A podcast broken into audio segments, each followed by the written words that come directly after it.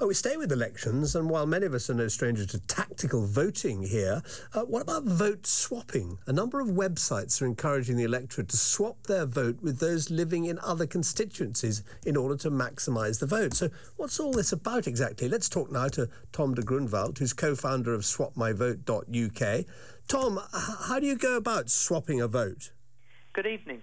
Yeah, so if you go to the uh, website swap my vote dot U K, you'll see that you can choose who your favourite party is and who you're prepared to vote for. That would be your second or third preference day, but maybe the one who you're least offended by in your constituency.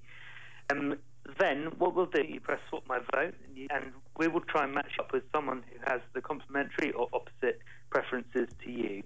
So you'll find a voting partner, and on, on the on the big day, you'll both go down and cast a vote for each other. That way, that hopefully, both parties feel that they haven't wasted their vote.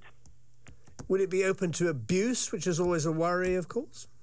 Well, it's, it absolutely is. There's, there's a big element of trust, um, you know, a big question about trust. The, the, what we've tried to do is integrate it with social networks. So you log in with Facebook or Twitter, um, so it's actually tied to your real identity.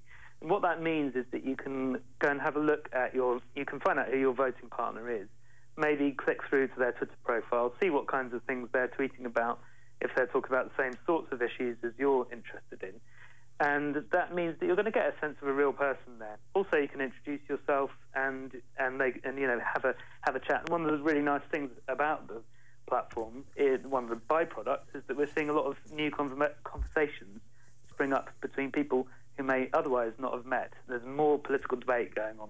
Because, of course, I mean, you've got to vote in the constituency where you're a resident. So you find someone else in another constituency and um, you, you do some sort of deal there, uh, which is based entirely on trust, of course, that they're going to go through with this. Yeah, well, I think, I mean, I think you were just talking about tactical voting to some extent. And um, I've actually just seen, I've seen a headline in the last few minutes that... Um, that uh, reported in The Guardian that Conservatives in Sheffield Hallam, where um, Nick Clegg is, has it, it, that's his constituency, apparently they're going to come out and save Nick Clegg, I've just read.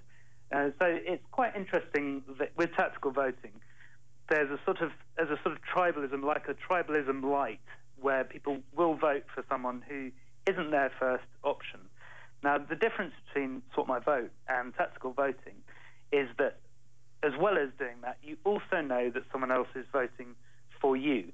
So I think it really helps some people who might feel conflict about doing tactical voting. It might help people, you know, who, who, who are actually feeling disenfranchised come out and vote, knowing that they're going to get a vote cast for them for their first preference somewhere else in the country. Where would you vote yourself, Tom? Where's your constituency? Um, I'm, I live in I live in London, and um, I'm very much trying to work out exactly what, what I feel at the moment. Um, I'm quite keen to for, for all the discussion around vote swapping to be non-partisan, because in a way, what we're really trying to do is create a, a new form of or a new a new layer, if you like, to democracy, mm. where people are actually helping each other out. It's a, um, yeah, it's, it's tactical voting, but using technology, basically, isn't it? I mean, has it caught on at all? Have you been contacted by many people on your website? Absolutely, yeah. We've got thousands thousands of users, um, and tens of thousands of people have come to, to, to see what's going on.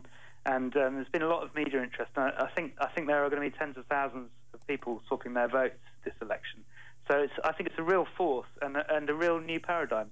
You know, we've we've seen in uh, in the economy the phrase the sharing economy.